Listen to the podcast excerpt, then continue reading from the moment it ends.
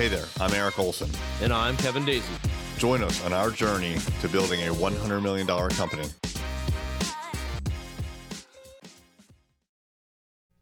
Hey, everybody, it's Eric. One of the things that we do here for a brand new client is we hold what's called a kickoff meeting.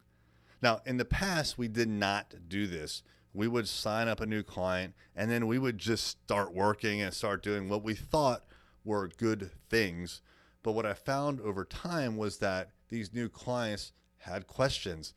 They weren't exactly sure what the process was, what they should expect, when deliverables were coming out. There were a lot of questions that we just hadn't addressed. We signed them and we just started working. And then, as an afterthought, if we even thought about it, we would go back and back brief them about what we had just done. What we needed to do, I realized, was we needed to start telling them in advance here is what's going to be coming up, and here are the expectations.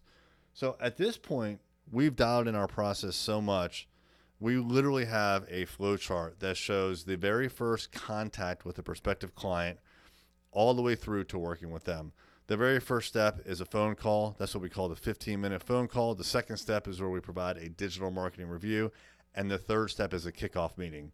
Now, in between doing the digital marketing review and conducting the kickoff meeting, there's a significant event, which is they sign a contract. That's not in the diagram for marketing purposes. We just want to show it as a natural flow.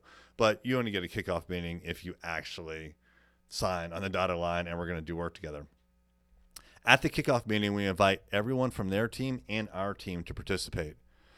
So they will meet all of the people on our team that are going to be working on their project. There's others on our team that they won't meet at the kickoff meeting, and that's okay. It's just the people that are going to be very significantly involved in their project. And really, one of the goals is I want my team to meet them in person and then also to hear from their mouths, from our clients' mouths, what it is that's their pain point and what they expect to get out of this engagement. And I want these two sides to start talking because up until that point, it's been either me or Kevin who are acting as the account reps. It's only been us talking to the prospective client. But we're not going to be servicing that client. Our team is. And this is the opportunity at the kickoff meeting to get those two sides together. Those kickoff meetings usually last an hour. They're typically in our office. We can hold them in client offices too. It just depends on what the client wants. Sometimes the client wants to meet here, sometimes they don't. So we'll go to them. But it's a significant event in the life cycle of that client. Again, it's an hour long and we go through everything. Uh, me, as the account manager, I'll be there. If it's Kevin's deal, he'll be there instead but we will relay the information that we got from the client during the sales process. We will relay any other any other information that we found out since then.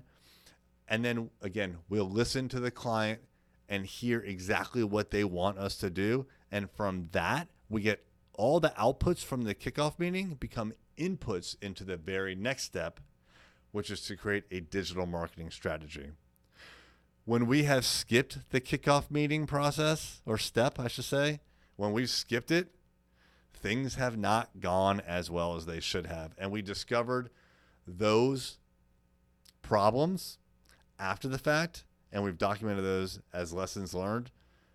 And now we know we always have to have a kickoff meeting.